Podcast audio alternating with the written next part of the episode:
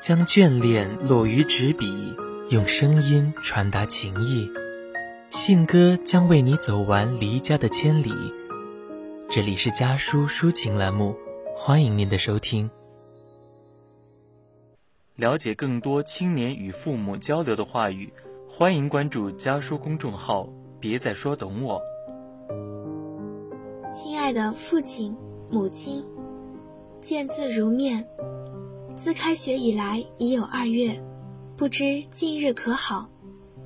或许你们会讶于收到女儿的这封信件，因为这是我为你们寄的第一封信，源于南大图书馆举办的抒情活动。当我看到这个活动的时候，脑海里涌现了万千言语，但落笔之时，却不知从何开始。自小时候起，我们家三姐弟便随堂哥堂姐称呼你们，而非喊爸妈。有时候可能会有点惭愧，在外人听来，或许也会显得有些生疏。有哪家的儿女会将自己的父亲唤作二叔呢？但在我看来，二叔这个称呼却是一个最为亲切的存在。他为我们遮风挡雨，停电了找二叔，风扇坏了找二叔，几乎家里所有的硬件问题都找二叔。尽管他也不是什么都会，但却也是我最爱的，也是最爱我们仨的。母亲亦是如此，现实中从未叫过妈妈，却也是于我而言最为温暖的存在。还记得上初中、高中那会儿，每周都会给母亲打一通电话，诉说自己的情况，但上大学之后，却鲜少打电话了。大概是觉得很多事情跟你们说了，你们也无法理解。可是这种想法是最最错误的。虽然可能无法理解，但你们还是会很想知道我的近况，对吧？以后我会尽量多联系你们的。前几天家里那边出现了地震，得知消息后的我，立马给你们打了电话确认安全。没想到母亲竟告诉我。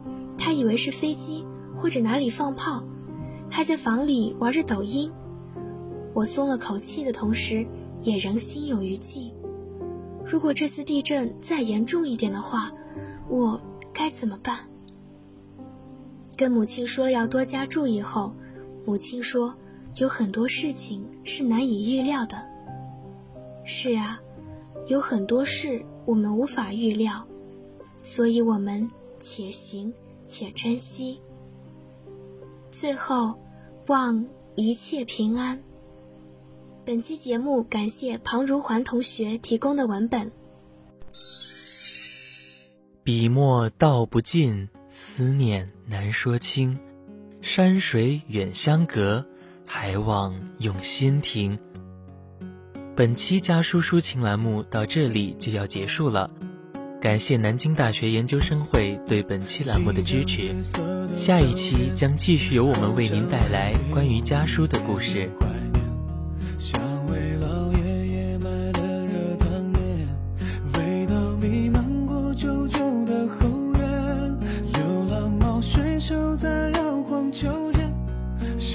照了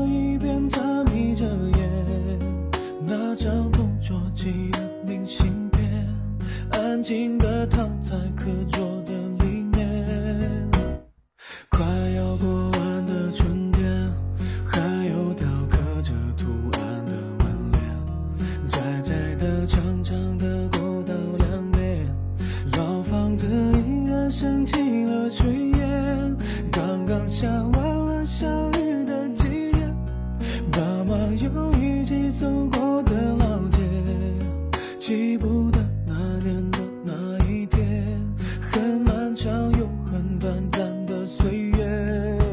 现在